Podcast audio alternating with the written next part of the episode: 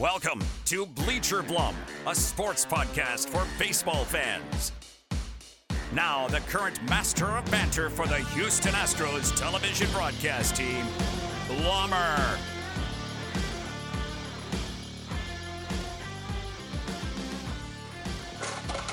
Hold on, I gotta dig into some ice here, Tuttle.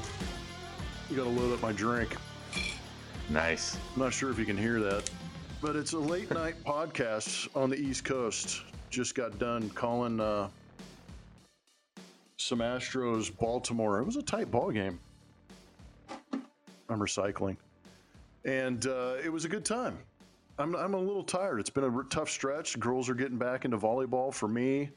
Uh, I've got one sophomore who's playing varsity volleyball, and then I've got three freshmen playing freshman volleyball. And there was already a 5:30 wake up call. There was a 7:15 pickup from practice. There was an all day tournament. So I'm kind of getting into the thick of things.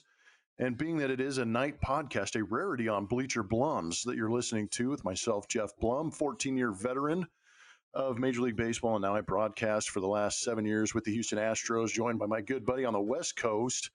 It's bright and early, what, maybe 9.15 where Tuttle is at on the West Coast. You can reach him at Real David, Tuttle on Twitter.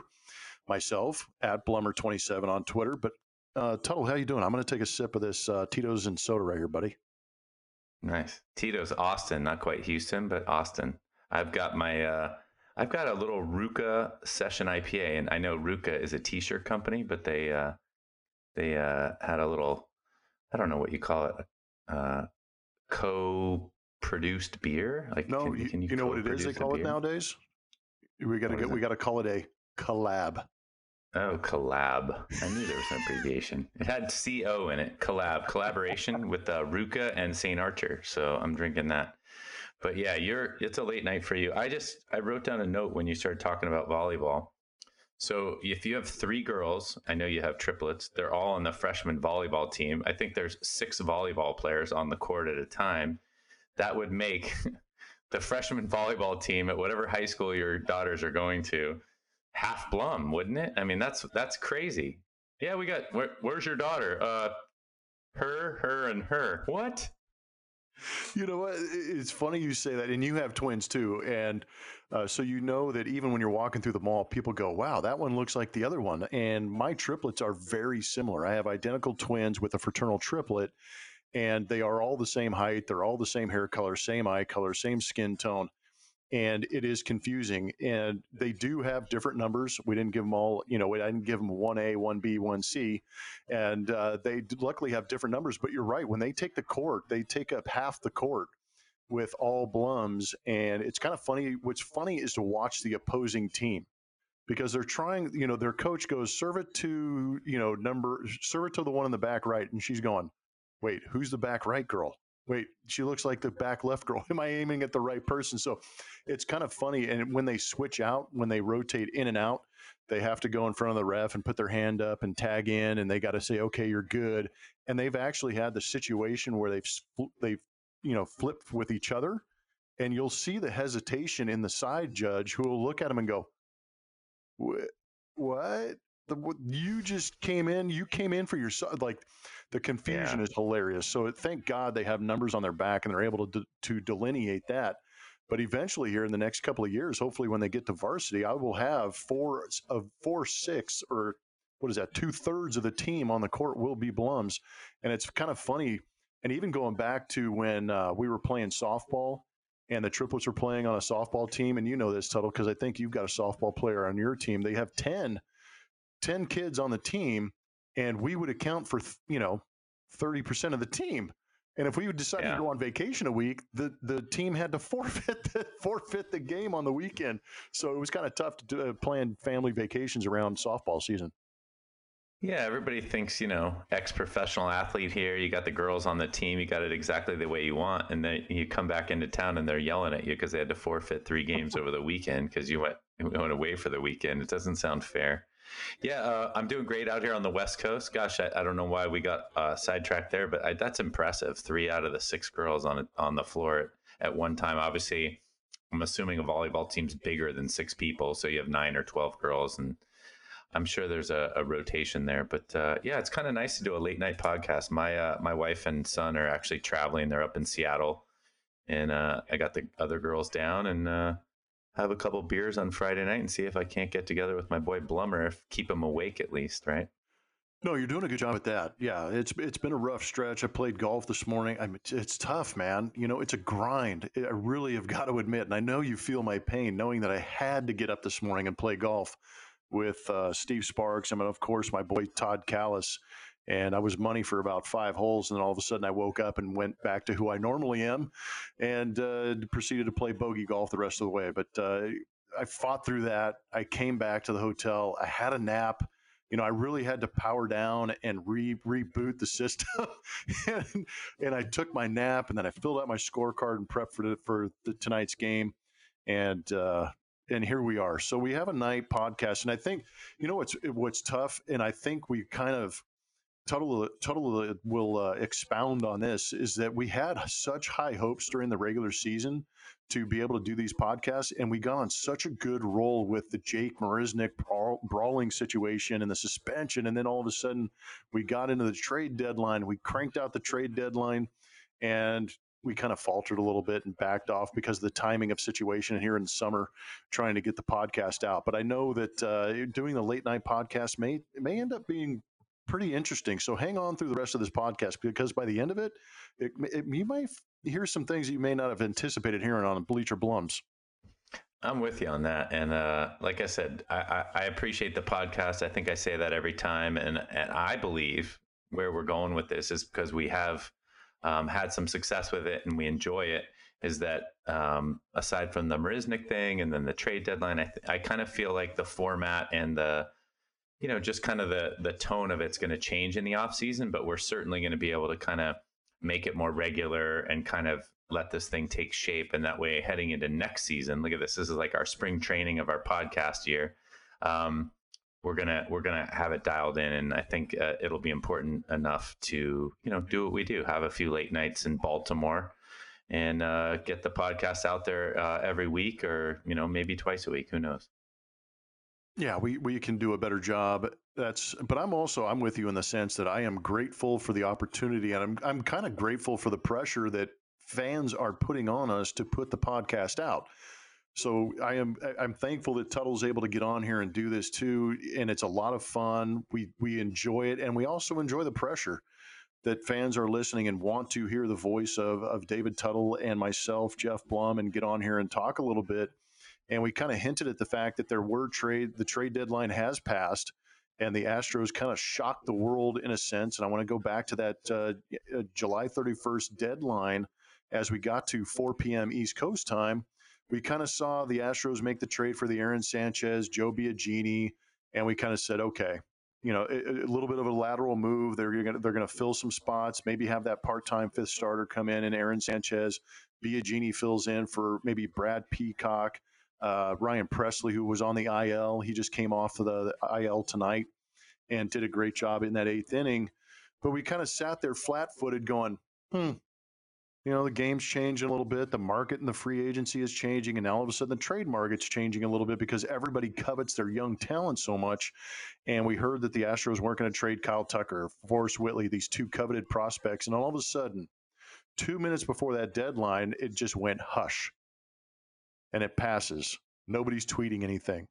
And I said pencils down so that, you know, like when we used to take those SAT tests or whatever it was, they would, you know, the teacher would scream pencils down and the deadline is hit you can't do any more. Yet there was still action going on. And we found out a good 10, 15 minutes later that Jeff Luhnow pulled off the trade of the season in going out and getting Zach Greinke. He did trade four very good prospects, but he got a potential Hall of Famer in Zach Greinke, a a number one for the Arizona Diamondbacks, and now he's a part of uh, of the four horsemen, if not five, with Aaron Sanchez going into the fifth spot of the rotation. So he made the big splash, and Tuttle.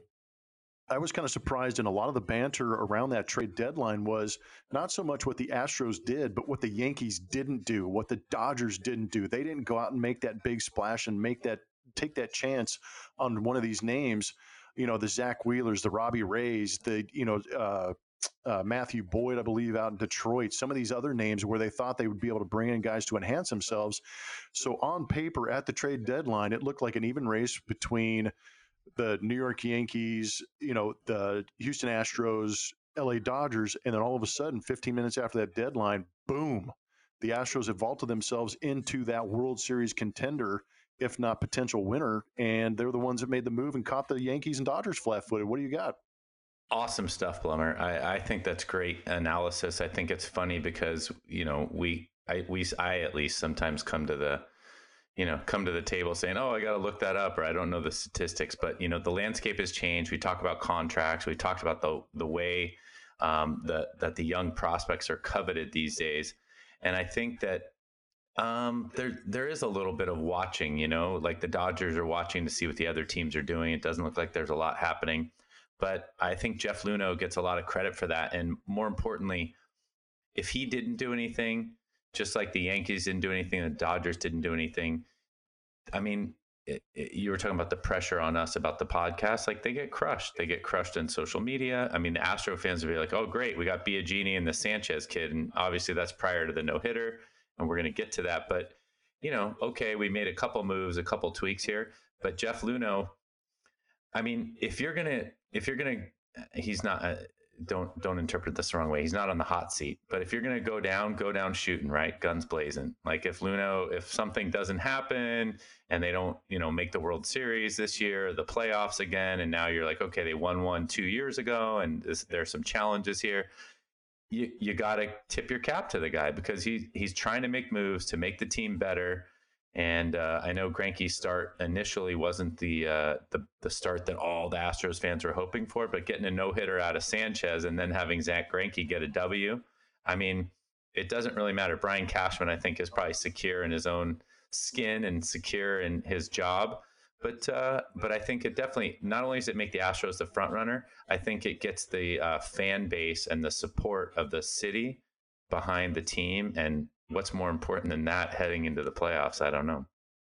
No, that is an excellent point because what happens sometimes and kind of gets lost, you know, and that's what TK, Julie, and I try and do is really understand the interaction between the fans and the team. And that's a great point because a lot of times, you know, the GMs will, they're not necessarily worried about what the fan base is going to say. I mean, you know, you know, Twitter, you know, brings out some of the, sometimes the worst in people, but – at the same time, they're not worried about that. They, they want to do what's best for the team. And I think the byproduct and the understanding of Jeff Luhnow and Jim Crane is, is if we do this, we are going, you're going to sell tickets. You're going to get guys in the seats. They're going to start tuning into these broadcasts. You're going to get more attention.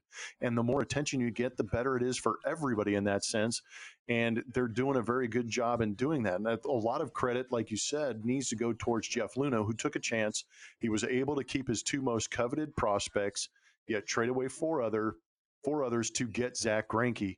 The Aaron Sanchez, Joe Biagini trade was just kind of a, a, a move that they made to have some depth. There wasn't really any emphasis put on that, and it opened up a spot because Derek Fisher was the guy traded. So it opened up an opportunity for him to go to an organization where he's going to play in the big leagues and hopefully blossom.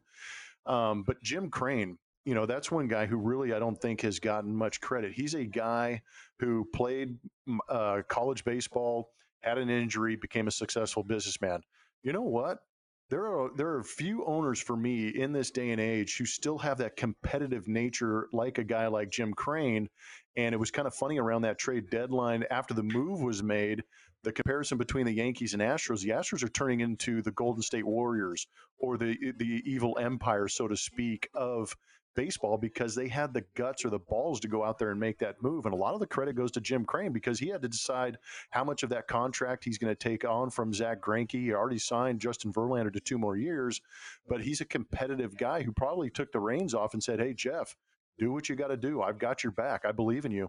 That's that's another great point. I, I, I think what's what's kind of lost here too, and you brought up you you touched on this a little bit. I think this is hopefully the fan perspective for me or the you know uh, obviously the the non big leaguer voice here is i think i try and put everything in compartments and i think when i was playing obviously you you can attest to this you want I, I think everybody's looking at Zach Greinke's contract going, all right, he's an ace, he's a number one. You know, uh, I, am going to touch on uh, Kershaw later, probably, and what'll Tuttle say. And and he's, you know, Greinke, you already touched on. He's a future Hall of Famer. You're coming to a team. Who cares what Greinke's contract is, right? Jim Crane said, "Sure, I'll sign off on that." That guy's an ace, you know, on nine out of ten teams that we're talking about. Uh, he's an ace on the Diamondbacks. He's an ace on the Padres. If he went there, he'd be an ace if he went to, you know, uh, Cleveland. He's he's the guy he's coming to a team in the Astros that has Justin Verlander and Gerrit Cole. I mean, there really is no pressure on uh, on Greinke. And then if you flip that, he might put pressure on himself. But as a player, you know, you don't necessarily play to your contract. You earned the contract that you got, but that you know he earned that contract four or five years ago. He's not going to apologize for that contract. You know, he's not going to pitch five years. You know, he's not going to pitch like he's five years younger. He's going to go out every night, and that's what that contract will do for him. I, I don't know what kind of guy he is in the clubhouse. I know he's had some like uh, social anxiety issues, but that guy just looks like a professor. I mean, he looks like he knows what he's doing. He's got four or five pitches. He's going to look at the scouting report. Who wouldn't want especially with the way that Wade Miley's, you know, I've seen the tweets, right? The four horsemen and Wade Miley kind of gets like dusted off and put in the back you could throw out Verlander, Gerrit Cole, Wade Miley, and oh, by the way, we're going to bring in Zach Greinke as our fourth starter. Put Zach Greinke against any three or four starter, not just in the league, but on those playoff teams, right? I mean, I, I think mm-hmm. it, I think it's a, it puts obviously the Astros in a in a great position, and I think that's where the media part kind of blows this out of proportion when you as an ex-ball player and me being in the clubhouse we understand like i don't care how much money zach Greinke's making. I don't care if he's our number one starter. Every day is a clean slate. Who's on the bump today? All right give us like five or six scoreless man. We'll, we'll make it happen you know? And i and i think that's the you guys won three to two tonight. I, I don't know who started tonight but i don't think it was verlander cole or Greinke. So i mean that's the way it goes yeah, Wade Miley went out there and did a good job today, and you're right. He just kind of gets, you know, even on some of the uh, the bigger networks or the MLB accounts where you see, oh, they've got the three aces, and, and Wade Miley's sitting in the back on, hey, uh, I've got a three ERA, and I've got I've got uh, you know I go six innings every time I go out there. I give up three runs or less. Really doing a good job of giving my team an opportunity. So Wade Miley's done a good job, you know, kind of rounding out that rotation. And I and I think that that is so true. But again, nobody, you know, Wade Miley on MLB.com or wherever on MLB TV or or nationally uh, recognized in the media doesn't get a lot of credit because again, his contract. It's kind of like three years ago he was struggling. Last year, or that would be yeah, two years ago. So two years ago he's struggling a little bit to try and figure it out. Three years ago, last year he goes to Milwaukee and they kind of use him in a different role and he figures out some things. He watched some film. He's kind of, I, I, guess, uh, media wise, I've heard that he had an interview where he talked about the things that he worked on. He worked on, you know, changing speeds or getting this better and using his velocity and deception. I, I mean, that's where the media loses the point. And to and to your point, Wade Miley, like, you know, hey, what about me back here? He's just going to go out and keep doing his thing. But it's because he hasn't had the longevity and the success and the longevity uh, that other guys have had. But great for him. I mean, that just keep flying under the radar. I mean, the Astros don't care. Go out there and give me six six innings every night with two runs, and everybody will tip their cap. I was going to say he may not go out there and get the Greinke type or the Verlander type money, but you're right. There are, there, I guarantee you, there's 29 other managers out there right now that would go, yeah, I would take that guy in a heartbeat because he goes out there, he works fast, he competes, he's not afraid of contact, and he's going to give me six innings strong. And tell me, you know, eh, tell me there's not a guy in that bullpen right now who sees Wade Miley take the mound and sits back and goes, Oh, I'm so glad Miley's out there because he's going to give us at least five very good innings, if not six, every time he goes out there. And that's a huge thing. That's a huge boost for those guys in the bullpen because they know they're going to be pitching in competitive games. But another thing that kind of gets, you know, overlooked maybe is the fact of how well some of these guys in the bullpen work when they know what their role is. Think about any other business scenario. Just while you were talking, I was thinking about your family life, right? I mean, you were talking about joking, you know, you're golfing. So you went to your daughter's volleyball game, then you got to get on the flight, and then you got to, you know, get to bed early so you can get up and golf the next day, and then you can broadcast. Like the schedule is kind of laid out for you. At home it's the same thing and at your job it's the same thing. But if somebody pulls the fire alarm at work you know you jump out of your chair and you run out of the building like oh you know oh shit the, the building's on fire. Like what's going on? I think it's the same thing and i had experience as a starter but out of the bullpen as well. And my throwing program was like all right every day i could throw. I didn't throw you know i didn't throw an actual side every day but you knew you could throw long toss and you're like all right if i can get if the starter can get to the fifth sixth seventh inning all right, then I can, you know, I'll warm up the outfielder in the sixth inning, then I'll warm him up in the seventh inning. I'm ready to go in the eighth inning. Like you can have that routine. If the starter goes out there and gets blown up in the third inning and they're looking down, they're going, all right, well, Tuttle hasn't thrown in three days. Like, get loose. You're like, ah, you know, it's like, it's like the fire alarm ringing at school or ringing in the building. And I, and I, and that's what every other, this is why these guys get paid a lot. I mean, every other job kind of has the, the routine set up. And uh, believe me, nobody likes the monotony and the humdrum of everyday life, emails, all that stuff. But I will tell you, having your life scheduled out and having a routine can create success, and especially in baseball, as you know, and in sports. And these guys, you know, Wade Miley, Verlander, Cole, and obviously, I think Greinke will come along. I mean, he's number one, number two starter on every other team. You got four starters that are going to make the bullpen, you know, have a, a routine, nice and relaxed. We know that we got to get through the seventh inning. We got Pressly, and then we got Osuna. It's going to be a, it's going to be an awesome, um, it's going to be an awesome thing to watch for the next two months, and hopefully lead into the playoffs. Yeah, I I am in complete agreement on that, it, and it's part of the routine. You know whether or not whether or not it's baseball. You know in football, you know when if there's a third down guy, you know that they're going to bring him in. If it's you know it, there's certain situations where if you know if you can anticipate the situation you're going to be that much better prepared and i think that's kind of what the astros are developing with having their starters go so deep and it can back these guys up a little bit and if they need a day off they can they can they have other guys they can plug in there and not panic and have those guys uh, mix in. I want to ask you something real quick. You know, Jeff Luhnow is one of those guys that kind of bucks the trend a little bit as far as GMs are concerned and we talked about the Yankees being flat-footed. I thought it was kind of interesting that Zach Greinke was actually pitching in Yankee Stadium on the trade deadline of July 31st, and you know that is rare. Do you think that that you know it's always taboo? Do you trade for a guy who's actually pitching on the trade deadline because of risk of injury, whatever it is, or if he's getting shelled? You know, oh, you traded for this guy that just gave up the world. Did you see anything quirky about that, or did you do you think it's that big a deal?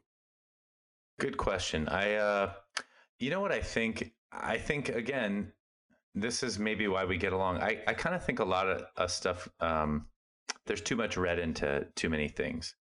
Obviously, if he got injured, I mean, Yasiel Puig. Let's let's change tack here. He got traded. He was actually already a Cleveland Indian, and he's throwing haymakers, just haymakers in front of the dugout. So, um, you know, maybe he breaks his hand or breaks his finger, and the GM, what are you going to say? The GM looks like an idiot. Uh, I don't know. Anyway, I, I, I have an answer for you. I'm just trying to think about the best way to articulate it. I don't think it's that out of the ordinary. I don't think Luhnow was like, oh, yeah, we got to, you know, let's like he's pitching on this day or whatever. You've got your advanced scouts. You know this very well. You got your advanced MLB scouts you know what they are. If Jim Crane signs off on the fact that, oh yeah, we're going to eat some of the contract because it, you know, it is a big contract, which obviously the media jumped on right away. Um, you know, it's like a number one or number two starter long term contract. I, I, just I don't see a problem with it. I mean, especially if this guy's going to carry you into the playoffs. He's going to start every fifth day from here on out. So he's starting on the deadline. So what? We've done our homework. Now, if he blows out his arm on that day and they've already traded for him, um, I mean, I guess that that kind of comes with the territory. I, I, do know, even in the minor leagues, uh, you and I both discussed the fact that we got traded on the deadline.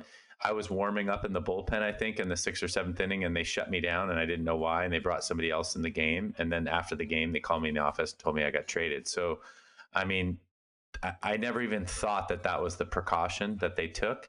But yeah, I mean, if it's they don't do it with position players, do they? I mean, Puig was in the game, so yeah. So I, I, I just, I don't know. I don't know if, I mean, I guess were you trying to to intimate that Luhnow was just doing something out of the ordinary? Obviously, it's Yankee Stadium. He's like trying to pull Greinke out of like the Yankees are trying to trade for him. Like we're gonna take him right off the mound at Yankee Stadium and bring him into the Astros clubhouse. or were you just trying to um, to intimate that it's a little unusual that you know he started that day and they and they and they made the move for him? Yeah, I just think it was a little unusual, but I also appreciate the dramatic effect of actually taking the guy out of a game against the, you know, the, the, they're basically their rival in the American League in the New York Yankees and said, okay, with that guy that's shutting you down right now, I'm going to trade for him and I'm going to put him on my team. And hopefully in the American League Championship Series, we'll be back here and I'll have that same guy on the bump who's shutting you guys down. And speaking of shutting guys down, we haven't talked about Aaron Sanchez and his debut and you're not going to do better than what uh, Aaron Sanchez did as far as a debut. I know that historically there have been a couple of guys who have done a very good job in their debuts with teams, uh, if not going out there with a shutout ball game, but throwing no hit baseball. And Aaron Sanchez went out there and did that in throwing six no hit innings against the Seattle Mariners. Hear that? Do you hear that? Okay. Yeah, yeah, the dog. When sirens go on. Dog. Yeah. Your dog sounds yeah, like a crying kid. Can you hear it? Alfred? Come here, Alfred. Come here. He, uh, when there's a siren that goes on, I swear to God, that's a si- siren. So we can leave that in the podcast. When a siren drives by outside, that's what he does. Holy Is that cow, hilarious? That was crazy. It like got, oh, did it sound like he got shot or something? No, I thought it was like one of your kids. Listen. Bark at the moon. We need He's Ozzy trying to Osbourne. do the siren. Yeah, yeah. Here, he's I'll trying to, this. He, he's trying Yeah, to mimic just- the. Yep. Yep. Alfred. Hold on a second. Alfred, come here. What are you doing? Yeah, that was him mimicking the siren. I don't know how much that you want to edit out. That's hilarious, though. Right. Yeah. Yeah, I wrote down the time so I can I can chew a chunk out of that out of there. That is hilarious. I've never heard that before.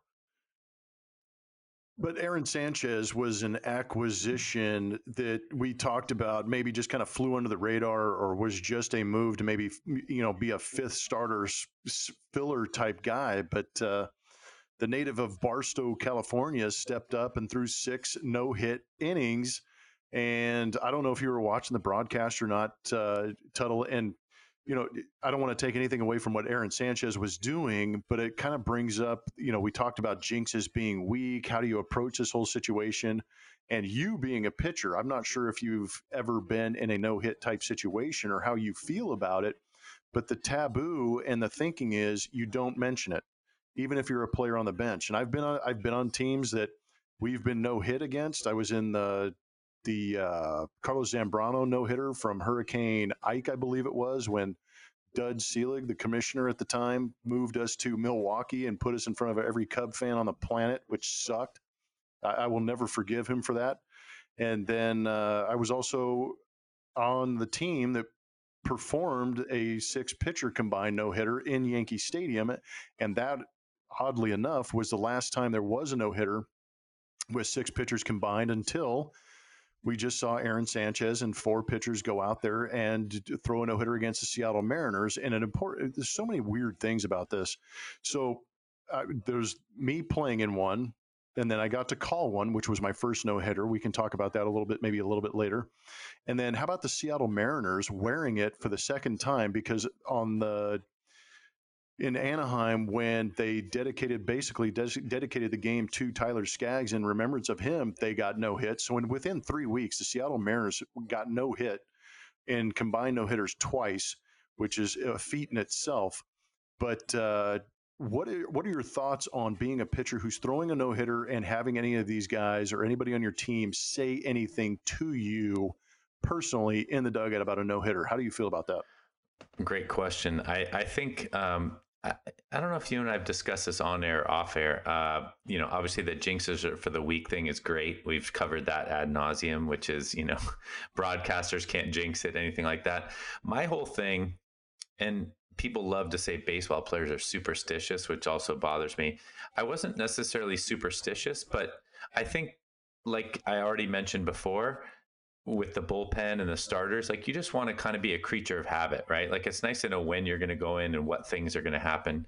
So you know, Orel Hershiser once said like he's trying to throw a no hitter every time out. If the first guy hits a seed into center field, he's like, all right, I'm going to throw a one hitter, right? You know, you just you just are always kind of chipping away at the block, and that's that you know that's that kind of level headedness we've talked about, and that's that determination that we've talked about. You just got to keep kind of getting after it. And so, you know, I think I went five or six innings one time and still had no hits, but I just wanted to come in the same you know door of the dugout right? If there's two doors to the dugout if i always went in the left door i want to go in that door and i wanted to sit by the water cooler and whatever wrap the towel around my arm whatever that was that was fine. If somebody like threw a piece of gum or spit on my shoe or like got pissed off and threw a sunflower like you don't control any of that stuff. That that has nothing to do with what you're doing out there. I guess you don't want a guy to come up to you and go man you got a no hitter going but they wouldn't do that they wouldn't do that anyway, right? It's kind of the same thing you said about Lou Piniella going, oh, this bat sucks. No wonder you can't hit. Like, you don't want anybody kind of throwing your routine off, right? And and you know this very well. Like if you're 0 for 3 with three punch outs, I mean, you see guys and I love the fact that good commentators do this. I see Krukow do it every once in a while. Obviously, you played, you know, oh, look, it looks like he's using uh, Gerrit Cole's bat, you know, you know, he's 0 for 3 with three punch outs and it's like Bregman's up there with the 35 35, like trying to swing it or whatever. Like, you know, these guys will do anything to get a hit. And I think all those kind of routines fall into place for most big leaguers and, uh, or most, you know, most athletes in general. And so for me, I guess I wouldn't want anybody to say I was pitching like crap or I'm pitching great and I think it falls into that category. But if you know if different things happen during the inning, or if you have a long inning, that's the other thing the media loves to ask you. You had six no hit innings, and then they scored nine runs, and you sat there for 47 minutes and 22 seconds. How did that inning feel? It's like if my team wants to put up nine runs, then go for it. Like you know, I mean, it's hard to stay loose, but you know, tough shit. That's outstanding, and I think that kind of brings to that brings to a head what the greater point is: is that the fact that you want to win before you get the no hitter. The no hitter is the byproduct of everybody having the same mentality of going out there trying to beat the other team that you're pitching against. Because I agree with you in the sense that you don't go out and as much as you want to go out and have the mentality of pitching a no hitter, the reality that it happens so rarely that you, it's not going to happen all that often. So you don't go out there and go, oh my gosh, I've got to keep my no hitter. You're going to go out there and execute because the pitcher's mind is. Um, I've my slider's working today. My elevated fastball is working today, and I'm speaking of Aaron Sanchez. He had a great curveball. The fastball was working. Uh, and he just went out there and relaxed and pitched to what the numbers were being put down in front of him. So it kind of, you don't go blank, but you definitely get in a groove like Tuttle is talking about, where you see the sign, you put down the sign, and you go get it. You try and throw those pitches and have a good time making it happen. And then all of a sudden, everybody else follows in line. I thought it was pretty unique that uh, Aaron Sanchez went out there, pitched his six innings, came back, and let the other guys take over, and the other guys in the bullpen recognized what was happening, and they went out there and did a very good job. Man, you're on your second one already. Yeah, my second one since the podcast started. Okay, good. Well, maybe when I get done with this little segment, and you start on what all Tuttle say, it says I'm going to get into the jar too. Um, well, but you're you're at one. You're looking at one a.m. I'm looking at like 10, 950. Yeah, this is this is turning into sleeping spot. meds. Good sound effects. Yeah. Thank you. I got a dog like mimicking a siren, and I got a I got a crack cracking open of the beer. We should, by the way, this is a little segue or aside. We should get some sound effects. I listened to a couple podcasts. This I guy's know. got like a yeah. I mean, we should just have a little like you know or you know the fake applause in the back when Tuttle makes a great point. Ooh, that's right. Um, yeah, you're you're the Sergeant Hulka of this podcast, Blum, and you know you gotta right. you gotta bring it home. Damn right, the big toes leading you. Um, but it, but the whole no hitter thing was great. Aaron Sanchez did a great job, and the other guys that came in and did a fantastic job also. But now being on the other side and calling the game, TK and I and TK and I don't we don't sit there and go, man, what if a no hitter happens tonight? This is how we're going to call it. You're, it's kind of an organic thing that kind of builds with the momentum of the ball game. And around the fifth inning, when we saw Aaron Sanchez had no a no hitter going, in between innings, we didn't even say anything to each other. We just kind of looked at each other out of respect of the game and kind of looked and we went, man, Aaron Sanchez is really making this look kind of easy. and he came out through the sixth inning and we we did everything we possibly could to tell everybody at home there was a no hitter going on but not saying the actual words no hitter and I, you know, not that I felt like I was going to jinx anything because I know that what's happening on the field has absolutely nothing to do with what I'm doing in the booth or what I tweet. And I even had fans tweeting at me. They're like, there's a no hitter, there's a no hitter. And I didn't, you know, I didn't blow them up, but I was just kind of like, you know, this one's on you. It's not on me. So uh, if you feel like tweeting that out, that's great. But uh, he proceeded to go out there and everybody else threw the no hitter but we didn't even mention it. Why, why didn't you, though? I mean, we've talked about it on the podcast, and you know that you can't jinx it. And I'm wondering if that's a tug of war between your playing days and your broadcasting days because of what I said, meaning you would never go up to guy in your dugout, you know, when you're with the White Sox and Buehrle's throwing his perfect game or whatever. I know he did that after mm-hmm. you were there, but it's like, hey, Mark, man, you're throwing the shit out of the ball tonight. You have eight perfect innings going. Like, I mean, that that that isn't the jinx thing that we're talking about. That's not jinxes are for the week. That's like this guy's in the zone. You don't want to mess with him. But I'm just wondering, as a broadcaster, I mean, why wouldn't TK say something, or why wouldn't you? And we do know there's that old rule. So I, I'm I'm just curious. Um, it, it basically comes down to the medium that we work in because the medium we work in is television. Television, we can able we are able to put graphics up that say you know, the line score that says these are the number of runs, these are the number of hits, these are the number of errors, and it speaks for itself. So we don't have to talk to it. And I actually had the conversation with Robert Ford, who works on our radio side, and I'm, you know, he said that he spoke about the no hitter on the radio because you have to. There, you on the radio, they don't have the ability to see the graphic that we put up that says, you know, no runs, no hits, one error, whatever it is you know, so we can kind of skirt around it. But there was a, a little bit of respect on my end, which was saying, you know, I want to maintain this positivity that is going on. And it is a little bit of the ball player in me where if I was in the dugout, I wouldn't have said anything to Aaron Sanchez. I would have kept slapping him on the butt and saying, hey, dude, you're doing a great job. Keep it up. Get the ball on the ground. Let us make some plays behind you.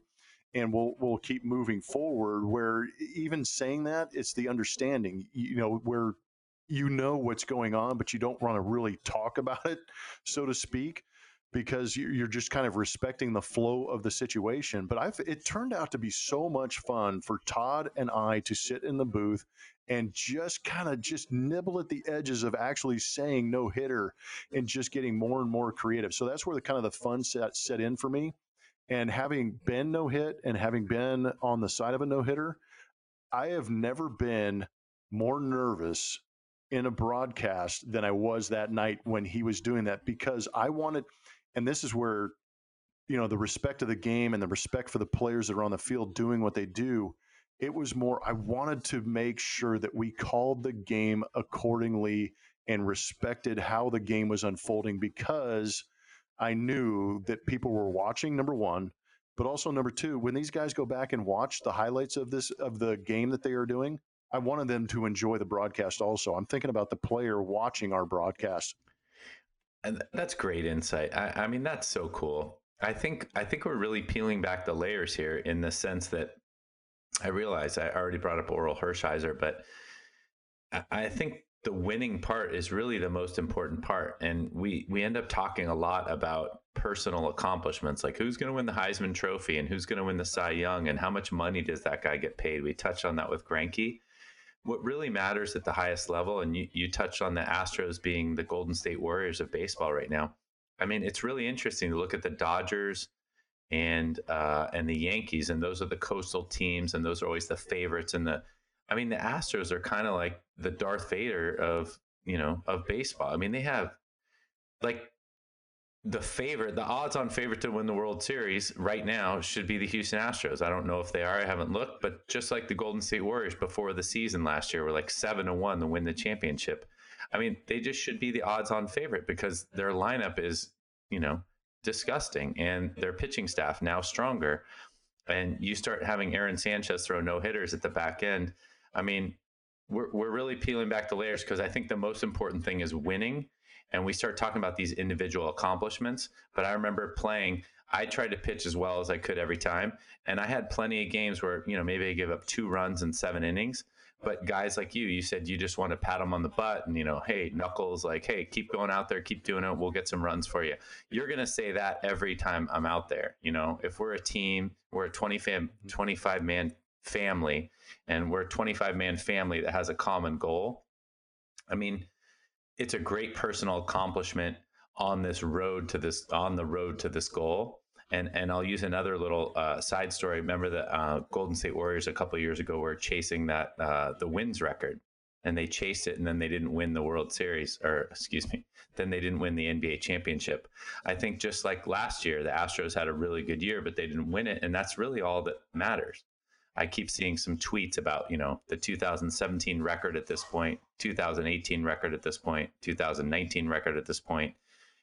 I mean, the Astros are the best team in baseball for the last three years, but the only way that this is a satisfying season, I would assume, is if they win the World Series. No, you're exactly right. Especially with that trade that they just made with Zach Greinke, the ultimate goal is to go out there and win the World Series championship. And if they do not win, yes, I would I would think that a lot of fans would feel that it would be disappointing. Even Jeff Luhnow might be able to comment that same thing, saying it is disappointing if they didn't go out there and win that uh, World Series. And now we are going to move into the bulk of our podcast. We have openers. You just listen to the open. And even though we're pretty lengthy into this podcast, we hope you're enjoying it. But this is the moment that we've all been waiting for. It is time now, as I reload my drink here on this evening in Baltimore. It is time now for dig into the ice bucket. What'll Tuttle say?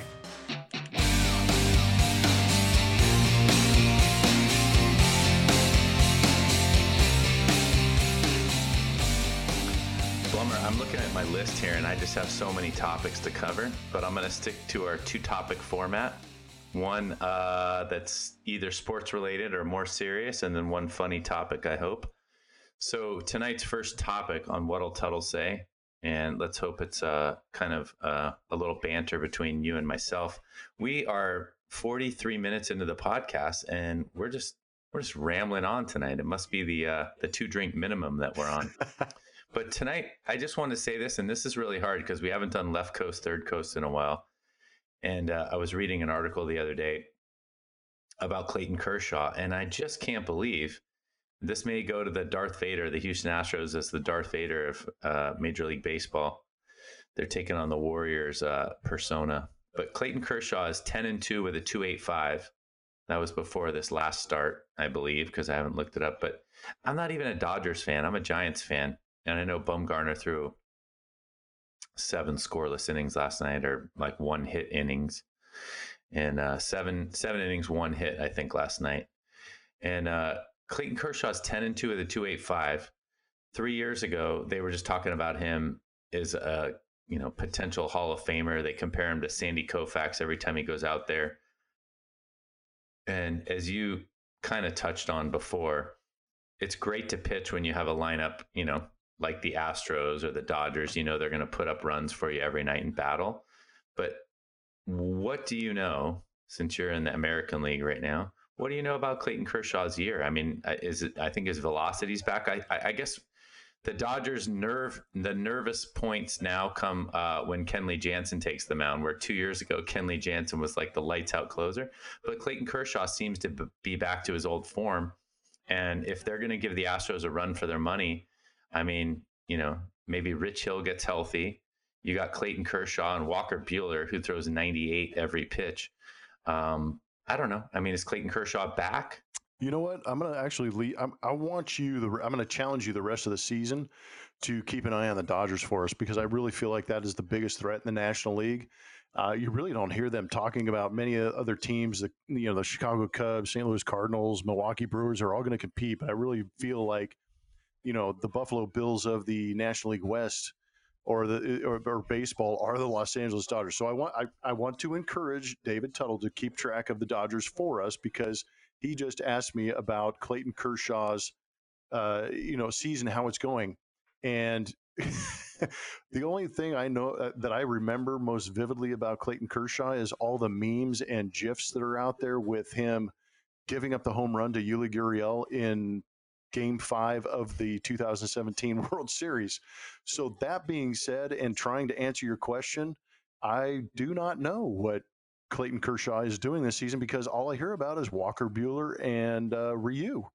Yeah, yeah. Ryu's been great too. That's right. So I, am saying Rich Hill could come back and be the Greinke for the Dodgers, but you're right. You got Ryu and you have Buehler and then maybe Kershaw in there. But, you know, I, I mean, Kershaw versus Miley, you know, and then you could put Greinke up against Rich Hill if he gets back and you have, you know, the other two, right?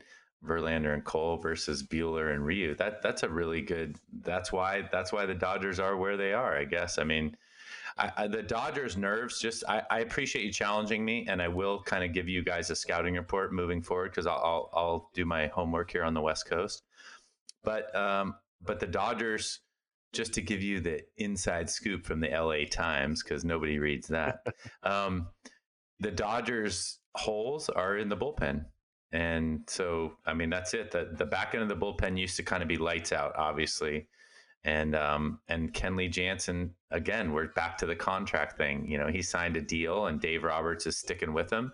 But two years ago, he had like a one six ERA, and he wasn't giving up anything. He was throwing the Mariano Rivera cutter at ninety six, and this year he's throwing it at ninety to ninety two, and that's hittable.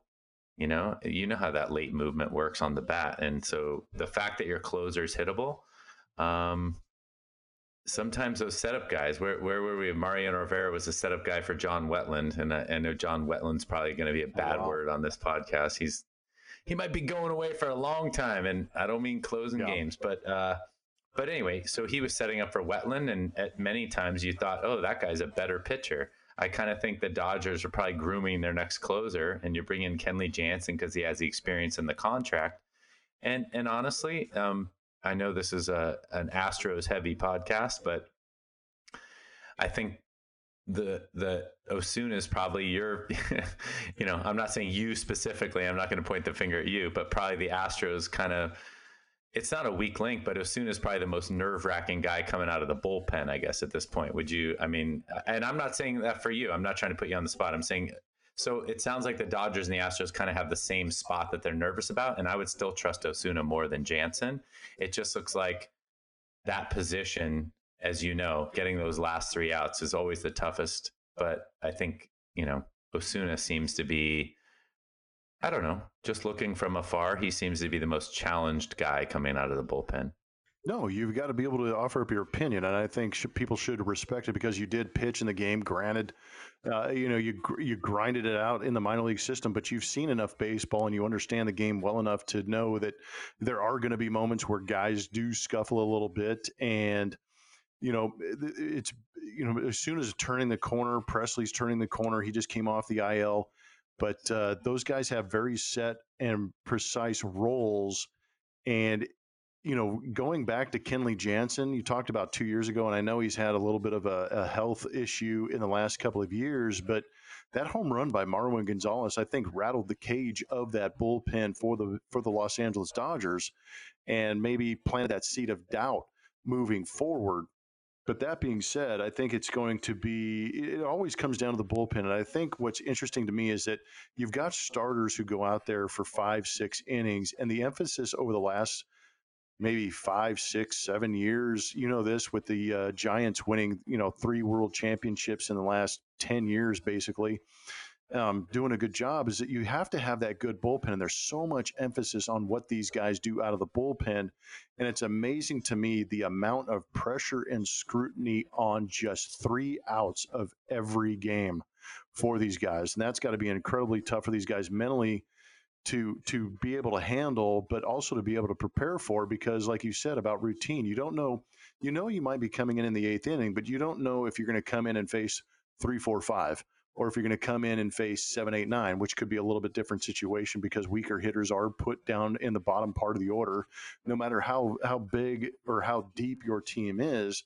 That that seven, eight spot, seven, eight, nine spot mentally, even though they may not be you know seven, typical seven, eight, nine hitters like in the Astros lineup. But mentally, when you come into the game, you're saying, "Oh, I've got the bottom part of the order. I've, the odds are in my favor. I'm going to go out there and do a great job." But uh, it, it's crazy how it's been emphasized those three outs, and it puts a lot of pressure on those guys, and uh, it's a lot to deal with. And if you're having a bad day or a bad moment, or you don't have confidence in your stuff, it only exaggerates and exasperates the situation. That's a, that's a great point. So I closed. Uh, I was a starter most of my career, but I got traded to the Diamondbacks and I closed. Now, granted, it was A ball, so I went back from Double A to A ball. and I was closing and I had a lot of confidence. Like I was really, you know, maybe it's because I went back a level just to be traded over there. And um, I had a ton of confidence coming in those games, but it was great to know who you were facing. And as you move up, like I, I probably found I had less success when it was the 891 because when you come, came in facing three, four, five, and I remember that from college too, you know, if you're coming in facing three, four, five, you are on high alert, my friend. You're like, I gotta I gotta pinpoint. I gotta have all my pitches going. And you know, every once in a while you got lucky too. You you just you threw a good first pitch fastball and the guy hit a two hopper to the shortstop and you got one out on one pitch or two pitches and you're like, that's what I needed. And, and as you know, being around the game a long time, I mean, there's there's so many dynamics. It's what part of the order you're facing, uh, what the mentality is. But I think what happens in the big leagues is stuff wins and that's all I was kind of commenting about. We went, we, we started with Clayton Kershaw. His stuff seems to be back. He's doing great, and maybe he's flying a little under the radar. We kind of jumped into this what'll Tuttle say with uh, now we're at Kenley Jansen and Osuna, but you know Kenley Jansen's stuff isn't what it was, and if it was, I think his confidence would be higher. Yeah, and to your point, Kenley Jansen, you're talking about that cut fastball, much like Mariano Rivera. Mariano Rivera really didn't have a hiccup or lose velocity at all that cutter just maintained itself and was consistent so he could rely on it. Kenley Jansen is used to pitching at a high velocity and just throwing it in there, not having to locate it. Mariano was a guy who could locate his cutter on both the inside and outside and tie these bo- both sides of the plate up. And what's appealing about Roberto Osuna is that sometimes he can get erratic and he can miss the zone and be, you know, overthrow maybe a little bit too much sometimes. But the, the the fact that Osuna can go out there with maybe four to five pitches, if you if you talk about him being able to change velocity, that's what makes him a little more appealing to me. Is because he's not relying on one pitch and one velocity. He's relying on three, four, five pitches and changing velocity and delivery. So that makes him a little more creative and ba- maybe able to adapt a little bit more as opposed to Kenley Jansen, who has one pitch, and if that one pitch isn't working, then what? That's where probably the the problem in, in, ensues. You know. Yeah, I mean, absolutely. I, I think I honestly think these are almost two different conversations because we do talk about guys when they lose their mojo. I mean, we know that high level sports is a very mental game, but I've seen so many guys recover when they still have the stuff. When your mental game is tough and you still your stuff is deteriorating a little bit, you you can still you can still pull it off. But you, if you have your stuff deteriorating and your mental game going down, that's when it that's when it blows up. So I think I, am just translating your point because you said something really positive about Osuna. Let's know that Astros fans, he's positive about Osuna. Osuna is still a young guy. His stuff is there. So he may have two or three games where it's like, uh oh, you know, he got hit here. We gave up a run. We lost a lead. Whatever happened. Well, guess what? Osuna's still throwing 95, 96. And he had a couple nights that weren't great but we're going to keep putting him out there. You know, Kenley was throwing 96, 97. Now he's throwing 89 to 91. The ball's not moving as late. And he had, you know, Yuli take him yard, La Pina. And so he's, you know, he's in this position now where, uh, you know, now you're doubting kind of everything. And that's that age thing. That's that, oh, is this almost over thing? You know, that's a challenge. Keep it going. Rocket. Right on. So we started with Kershaw, and somehow we got to the closers, folks. So I don't know if that was good, but I'm, I promise to give everybody a scouting report on Clayton Kershaw as we go. I just wanted I wanted to let everybody on the Bleacher Blums podcast know that Clayton Kershaw for seven years was basically Verlander. He was the most talked about dominant pitcher in the game, and for the last two years we haven't really talked about him. But last year he had a really mediocre year. Just watch out, Astros fans. Kershaw is. Uh, he's having a good year, and we might have to deal with him in the playoffs. So the next topic, and I don't know if this is as lighthearted as I wanted it to be, but I've got some other things too. But um, I know you'll blum uh, you'll blum in on this. You'll jump in on this, Blummer. Is uh, people this is almost like the AirPods thing. People that won't change their opinion no matter what. Like I think that is hilarious. Hilarious. Right? Everybody knows these kind of folks. It's kind of like and I and I'm not going to get political. I'm not going to go crazy. I'm just saying you know, I'm an opinionated guy. That's why I like this podcast. I'm a type A personality. Personality. Look at that. Two beers and I'm slurring my words. Um, type A personality. I like to uh, kind of let people know what I think about that as well. But man, when you make a good point, like, hey, here's point A, point B, and point C, I'm like, oh, hey, I never considered that before. Or, hey, you've been in that in the trenches in that industry, or you've been in the trenches. You know what you know, what you're talking about. That that makes sense to me. But you meet these people and these aren't i want to clarify these aren't just the people you go to a cocktail party with and they're like oh my god there's the blabbermouth in the corner he won't shut up like that's not the guy i'm talking about i'm talking about the guy that you're in the corner like hey you know this is my experience this is what i found you know yeah uh-huh oh really yeah i totally disagree with that well what about this this and this oh no that's just that's that's a lie that's like fake news and you're like all right okay you know I mean, there are people that will not change their opinion no matter what. I don't know how those people came came to this, uh, you know, came to light or came to fruition, but uh, th- those are the people that wear me out. Let me try and give a better example. Um, I think I told you I met at a, at a party one time. Actually, it was uh, at a golf club. A guy that said that um, professional baseball players make too much money. this is kind of what started the. So so no, but here's the punchline. That's not, you're laughing already. I haven't even got to the punchline. Professional baseball players make too much money. They can't have a union. What? That's what he said. So he was basically, yeah, yeah, right. So, yeah, that was his point. And I said, well, that's, that is a silly argument, sir. Right? Here's my politeness. That's a silly argument, sir, because unionizing and being a labor force has nothing to do with the amount of money you make it really has to do with having some leverage. And if you go back to the history of baseball, and I'm going to bore the people on the podcast, blah, blah, blah, blah, blah. Yes, the owner puts in the investment. Yes, the owner is wealthy. But, you know, I mean, this is this in here's the rub. I mean, how do you make your money? Oh, yeah, make it on the backs of these workers, these laborers. So, right. So, anyway so it's however you compartmentalize or define it and i just i think you know i don't think i change his opinion but i it, you, you can see it in a lot of different walks of life and those people wear me out and i hope some of those people listen to this podcast and then you can get at us on at twitter or whatever else and we can change your opinion about something I don't know, but uh, Blummer, do you have any thoughts about people that won't change their opinion no matter what? I mean, I'm sure oh. you've met a person like this in well, your life. Welcome. Lou Piniella, baby. Good point. Yeah, welcome to Bleacher Blums no, After no. Dark. Uh, no, and I and I think that's where we are as a society right now is where it's so just if you don't think my way, you're an idiot kind of thing. And you know, it, the reason Tuttle and I started this podcast is because we like the conversation because maybe there were moments when we were talking in the parking lot, we didn't necessarily agree on everything and we had different opinions. And Tuttle would bring something up, and I'd kind of take a step back and I go, man, I never thought of that.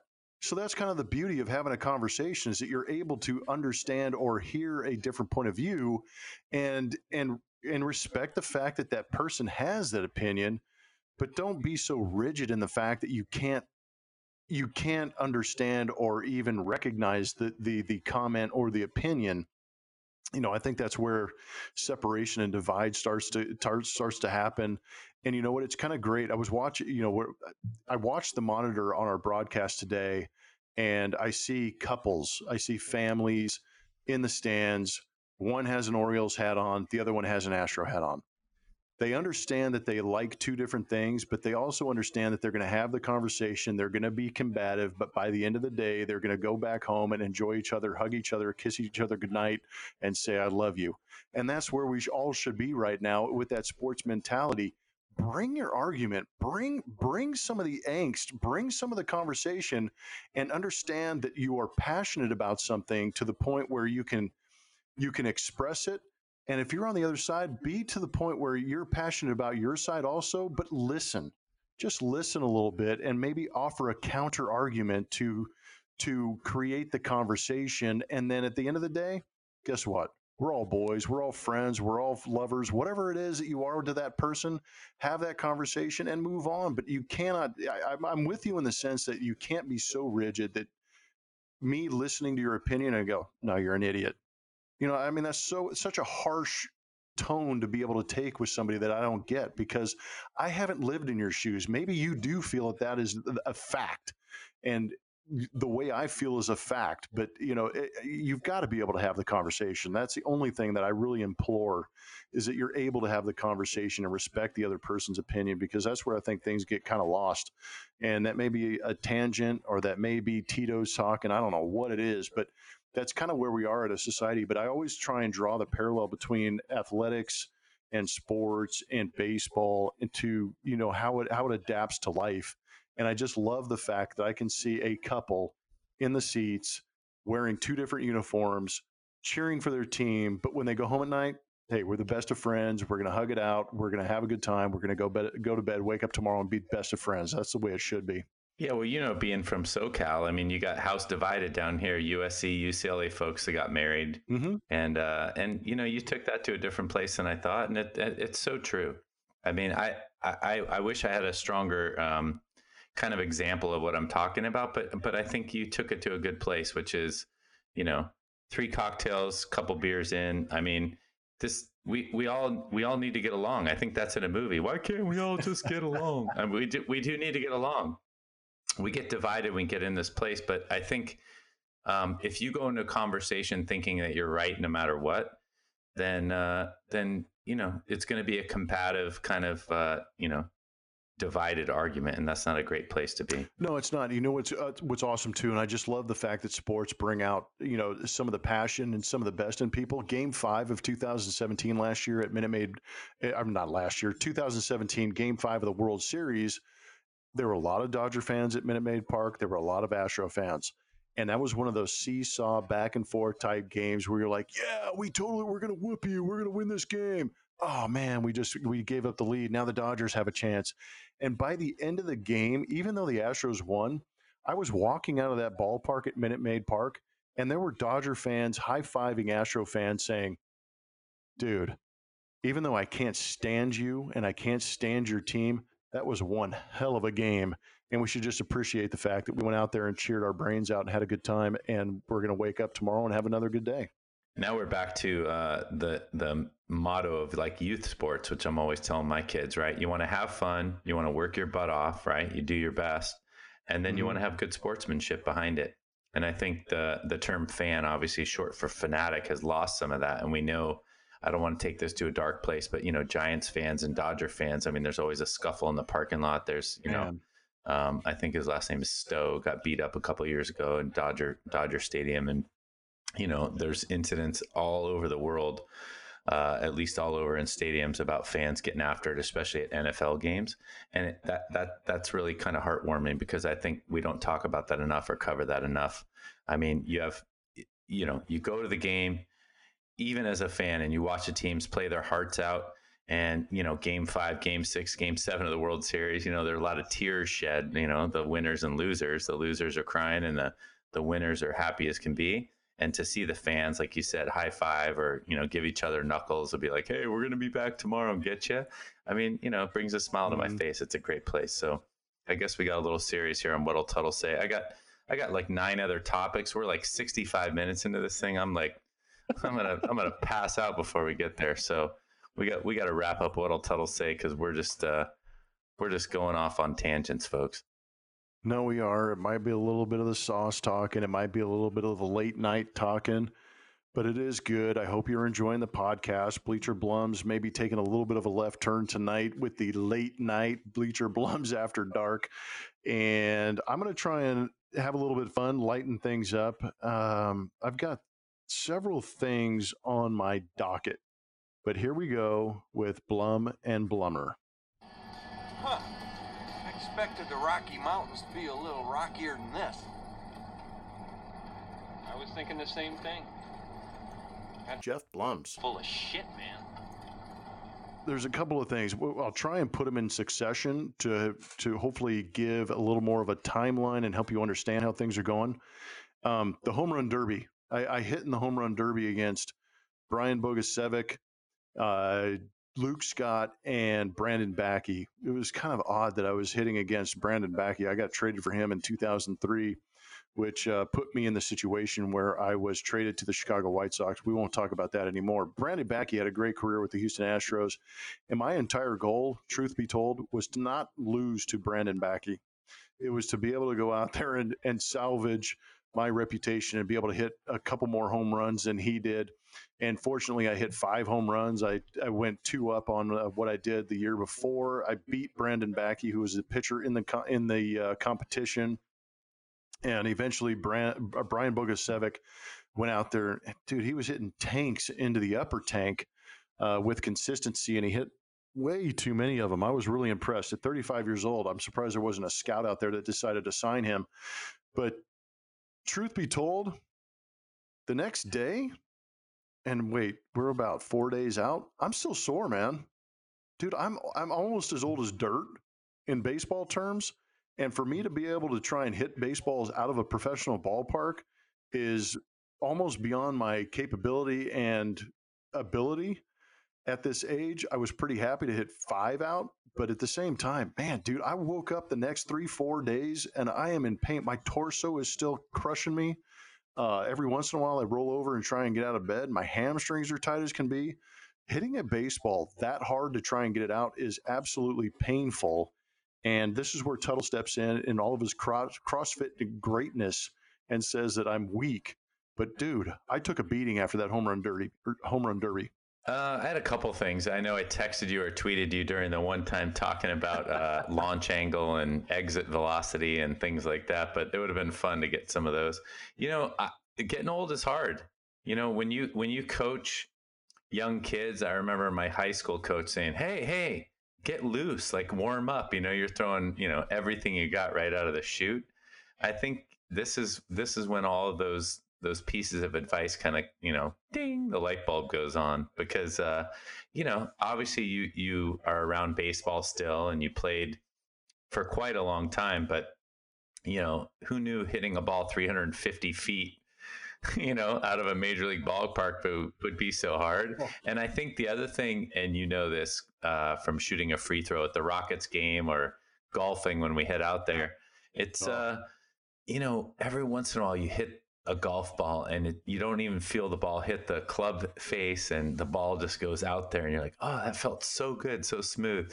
It's like when they say don't try so hard you're trying to mash every ball. I mean, like you are not relaxed. You're not giving it the old like finger waggle on the bat, right? Like you're just you got that thing. You're squeezing sawdust out of the sawdust out of the handle, and you're trying to hit it eight miles. I mean, I think that it's so no, true. It is, and I think that would make anybody you know nervous. I told you on the last podcast, you just better make sure you beat the pitcher, and you did. So I think I think goal goal accomplished. So I salvaged that opportunity, and fortunately, I had the next couple of games off. And the funniest thing about the days off, and you, you know, it, I, I appreciate the fact that people recognize when we're not on the broadcast because they appreciate how myself, TK, and Julia work together. Um, but the funny part about days off is that I played for 14 years, played in the minor leagues, whatever you want to say, however uh, the amount of time. I did not take one day off unless I was injured. You know, eh, I never walked in and go, man, Skip, you know what? I got a little bit of a chest cold. I can't go today. It was never that situation. You didn't have that excuse. You had to be available on a daily basis. If you weren't available, you'd be, you know, DFA'd, optioned, put on the DL or IL, whatever it was. You were you were you were cast aside. So you never wanted to be that guy. And now that I'm in the broadcast business, it's funny to me and I, you know, hopefully my employers aren't listening to this because they'll ask me to do 162 games a year. But they say, you know what? Take a couple of days off, rest, recharge, get ready for the next, you know, for the next stretch. So it's funny that I take a, a abuse on Twitter, not necessarily abuse, but it, you know, there's it's kind of tongue in cheek criticism saying, you know what, physically I played every day for 14 years, unless I was injured But while I sit in a chair and talk about baseball, I need time off to rest and recharge. it's kind of funny that we have to do that. I don't think that's Twitter that crushes you. I think that's your buddies on text. I think they're like, "What are you doing? You played every day, it right?" Is more is it teammates and friends? Yeah, th- those are the people that would get after you. I also noticed it didn't like hinder you from heading out on the golf course like right after. As so, That's the truth. yeah. So I'm sure the, you know, tongue in cheek, obviously, but I'm sure that you uh, you were able to get yourself around. I think, but it it it, it is really funny. I, I've thrown a baseball. I play catch with my daughter. I do things, and I mean, I haven't thrown like a 60 foot, six inch like bullpen in a long time. And you think, hey, I could get on there and do that. And it's been 10, 15, 18, 20 years since I've done it. Like what we used to do and what you were able to do, it's just not that easy. And I don't mean it's not an easy skill. I mean, this is something that you, you know it's a young man's game and we, and we learn that quickly and i still like to think of myself as young but man you know 20 years ago it just was so easy to throw the ball 60 feet 6 inches and now i don't even know if i could do it more than five times and hit my spot so uh, you know hats off to you. I think it's fun that you do it. I think one of these years you're going to have to uh, stay in the broadcast booth and call the home next home run derby. I know isn't that weird? You're going to have like all right you know, we're to get these five dudes out here and you're to be up there calling it. I don't know. You're to be the Chris Berman of the uh, Houston Astros home run derby. I don't know how to take that. Tuttle radio's silent on me. Uh, yeah, hopefully someday I am broadcasting one of those home run derbies because, yeah, physically it is a little bit of a beating. And you're right, trying to swing as hard as you possibly give, can. Um, give us the numbers moving again. on. Oh, what do you got? Oh, how many Bogusevic hit? How many? About, and you hit how many? Oh, Bogusevic, I oh. think hit like 25 home runs. Luke hmm. Scott hit like 12. I hit five, and Backe hit four. So I did just enough to beat Brandon Backe. Um, 25 home runs? Dude, he hit like 12 in the first round, 12 in the next round. It was off the charts. It was ridiculous. And he made it look easy, too. That's the part that really pissed me off is that he was just taking like casual hacks and hitting them about 390. So Luke Scott's the one that flies under the radar because two years ago, didn't Luke Scott like crush everybody and win the whole thing? So maybe mm-hmm. that's that's more indicative of this age thing here, right? Like Luke Scott hit like 90, then he hit 70, then he hit 50, and now he's like, all right, I'm just gonna hit 12, and my back hurts, and I'm shutting it down. I don't know. I mean, you tell me. Yeah. No, he was an interesting conversation. I, he told us that he figured out hitting, but lost to Bogusevic. So I don't think I'm gonna I'm gonna err on the side of Bogusevic, who figured out how to hit that home run. Um, and the final thing on Blum and Blummer is that, dude, for the last two years, I have been grinding out on road trips watching Game of Thrones. I thought that I would be a part of pop culture and I would understand the phenomenon. And then I watched the final episode and finally got through it. Tuttle, and I, this is going to be a quick segment because I know you didn't watch it. And all I'm going to say is don't. And I know that we've I've made some comments off air that we can't say on air. Um, don't watch it because everybody just walks away at the end and i was thoroughly annoyed i wanted a little more dramatic i wanted like you know the fist in the air like i rule the world all seven kingdoms but instead everybody went their separate ways and we just kind of rode off into the sunset and i was like what the heck i just invested how many hours of my life into this thing and all you're going to do is stab one of the one of the queens and then roll off into the thoroughly annoyed late night podcast i'm not afraid to pull out early uh it I I stopped. I I watched two seasons. Oh, you did. And I'm like, you know what? Uh, yeah. Oh, yeah. I watched the first two seasons. I think my wife started reading it actually. Game of Thrones was a book that was adapted for TV. I don't know if anybody knows that, but well, I hope the ending of the books were better. Anyway, I I watched the. Oh, I didn't read the books, but I watched the first two seasons, and I was I was kind of done with it. And I don't I don't succumb to peer pressure, so I uh I, I was fine to I was fine to tap out. I, I'm just I, I know the whole remember that when Friends was on TV and everybody was like, "Oh, we're gonna have a Friends watching party," and then there was 90210 and Melrose Place, and I've just been told via Twitter, I guess, that 90210 is actually back on television. Like, oh my god, please yeah. shoot me now. Uh, anyway, I never went to TV watching parties, and when everybody says that Game of Thrones was the greatest show, or you got to watch the last episode of Lost. That's not easy to say. The last episode of Lost or uh, that Sopranos. Everyone's disappointed with the end of Sopranos. I've started watching Sopranos again, dude. That is a great TV show. It is good. I don't have a problem with the I don't have a problem with the ending, but I you know you don't have to scare me away from Game of Thrones because whatever it was, seven, eight seasons, I tapped out after two and I'm not turning it back on. So I appreciate that. Yeah. And I mean, I could give you the synopsis and you'd probably be like, oh, yeah, I saw that coming.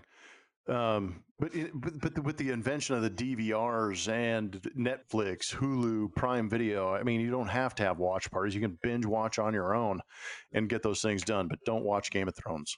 Don't don't invest the time. Ooh, yeah, I'm gonna. Let's hope we get let's get, let's get a Blummer on Twitter. There's got to be some people out there like Game of Thrones. We're Game of Thrones haters, people. We're gonna get on Twitter hashtag Game of Thrones haters. Get after us, GOT haters. yeah, I, uh, yeah, I, w- I was just so disappointed that I put that much time and effort into it to watch everybody just kind of ride away. I was like, "Are you kidding me? I need some finality. I need some death. I need some like consequence to what's happened throughout the course of this thing. And everybody just kind of nodded at each other and rolled out. But uh, that's the end of Blum and Blummer. And man, this has been an excessive podcast. We, we have gotten after it. You're still smiling. I'm about to, I, I'm going to bring my pillow over to the computer and the microphone so I can take a nap. But uh, I'm gassed. I'm just thinking of the I don't think people are tuning into the Bleacher Blums podcast for their Game of Thrones update, but spoiler alert, they all ride off into the sunset. You're just, yeah, don't watch it. They all go their own separate ways. Wait a second, I was going to watch the last episode. I yeah, just, uh, I, am glad I can be that. Was I'm, I'm, always glad to be the buzzkill. Uh, and, and, and I think that's going to bring it to a close. I know that Tuttle probably has some final comments. If you want to bring them right now, are you done? I'm done. I'm actually I've been done for like 15 minutes. I just I just think it's funny that when we get finally get rolling, our longest podcast has been an hour. We're at like 78 minutes, so we're people are going to tune out at some point. But uh, yeah, so my last few comments would just be uh, again, we're super happy that the uh, Bleacher Plums Bleacher. See, I can't even say Bleacher Plums. The Bleacher Blums podcast is taken off, and uh, we really appreciate you folks as listeners. Um, we do have some merchandise that we're working on. We just got the prototype of the T-shirts. You might see uh, Geoff Blum wearing one. I don't think he can wear it to work, but uh, I'm gonna post a picture on Twitter of us wearing some of the stuff, and we're gonna get rolling here. So. Uh, once the football season starts, we're going to talk a little more about fantasy football. We may get a fantasy football league going with uh, some of our friends and uh, maybe talk gambling a little bit. So Remember, we're going to talk gambling on this podcast, but don't bet on it. What do you got, Plummer? That's right, Tuttle.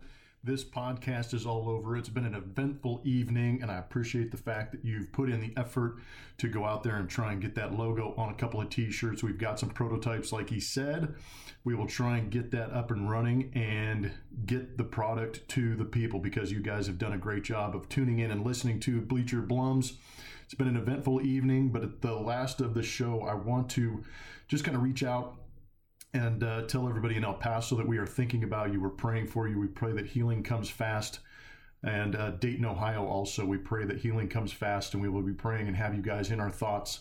And to all the first responders who respond to these types of situations, uh, we are we are cheering for you. We appreciate you, and we are grateful for everything that you bring to the table to keep us safe throughout the world. And of course, we want to thank our military doing a great job across the globe, keeping us safe and keeping us free right here in America. But that's it. Bleacher Blums after dark. What an event! Most of all, get after it and believe it. When you're